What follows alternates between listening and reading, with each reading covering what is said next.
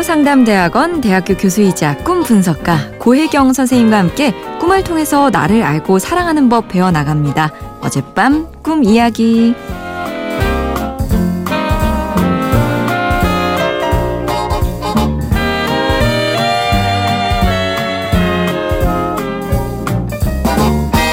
안녕하세요. 저는 황서정이고요. 고혜경 선생님의 오랜 팬입니다.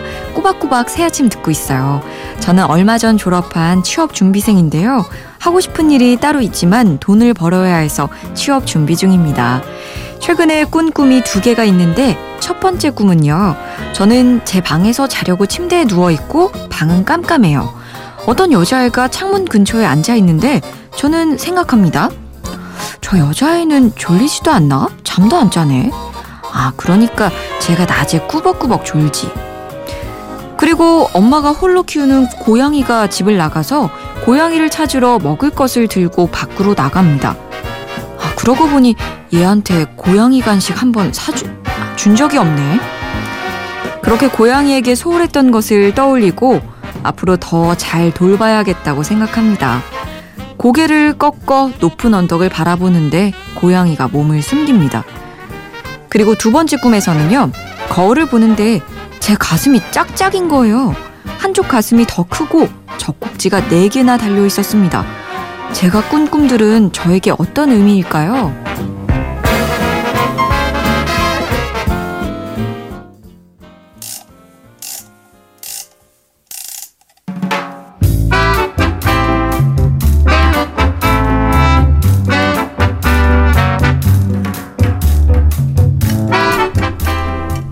고혜경입니다. 하고 싶은 일이 따로 있는데 현실 때문에 하고 싶은 걸 접고 취업 준비 중이라니 안타깝네요. 그런데 이 나이가 되어 보니 인생은 역시 내가 원하는 걸 해야 나도 행복하고 또 세상도 행복한 기운으로 가득 채울 수 있더라고요. 세상이 내 행복감의 혜택을 보는 거지요. 그렇지 않은 선택을 할 때 지불할 대가가 엄청나요. 제 주변에는 50, 60, 70의 나이에도 서정 씨 같은 고민을 하는 사람들이 제법 많아요. 나이와 상관없이 내가 하고 싶은 것, 내가 가장 잘할 수 있는 것, 내 자신의 창의력을 세상에 가장 잘 발현할 수 있는 것, 이런 거 찾지 못하면 끊임없이 찾아 헤매더라고요. 서정 씨, 내가 하고 싶은 게 있는데 그걸 접기에는 너무 젊지 않나요? 무엇보다 그러기에는 내가 너무 소중하지 않나요? 졸업하고 한 달인데 왜 이런 결정을 이렇게 서둘러 했을까요? 그래서 이 성급한 결정에 대해서 이 결정을 하게 된 무식적인 동인이 뭔지 꿈은 좀 더 자세히 들여다 봐야 된다고 하는 것 같아요. 저는 꿈에 등장한 소녀가 집 나간 고양이하고 연결되어 있다는 생각이 들어요. 특히 나는 단 한 번도 이 고양이한테 간식을 준 적이 없어요. 이 대목. 만일 이 고양이가 나 자신이라면 어쩌죠? 가출할 만하지 않나요? 내가 고양이를 찾아 나서지 않았다면 상황은 훨씬 더 심각해졌을 것 같아요. 고양이가 어떤 동물인가요?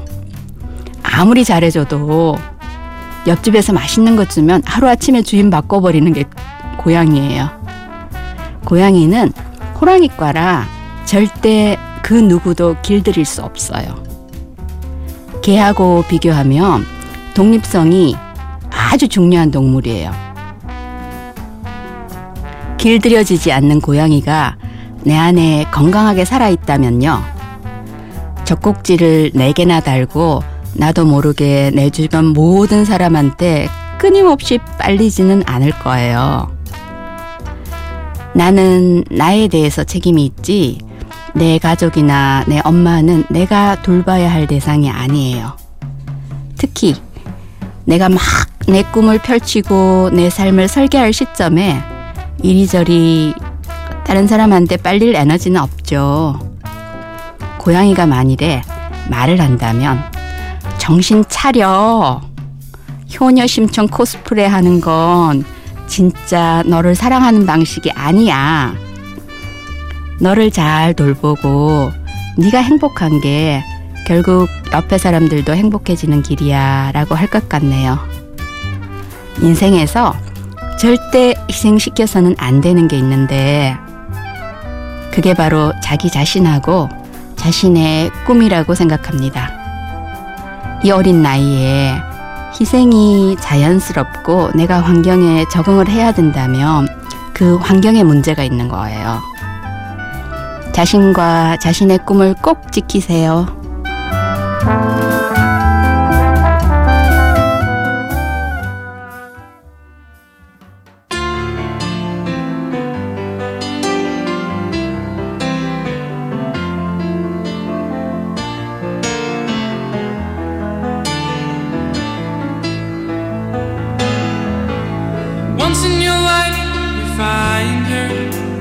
Someone who turns your heart around, and next thing you know, you're closing down the town.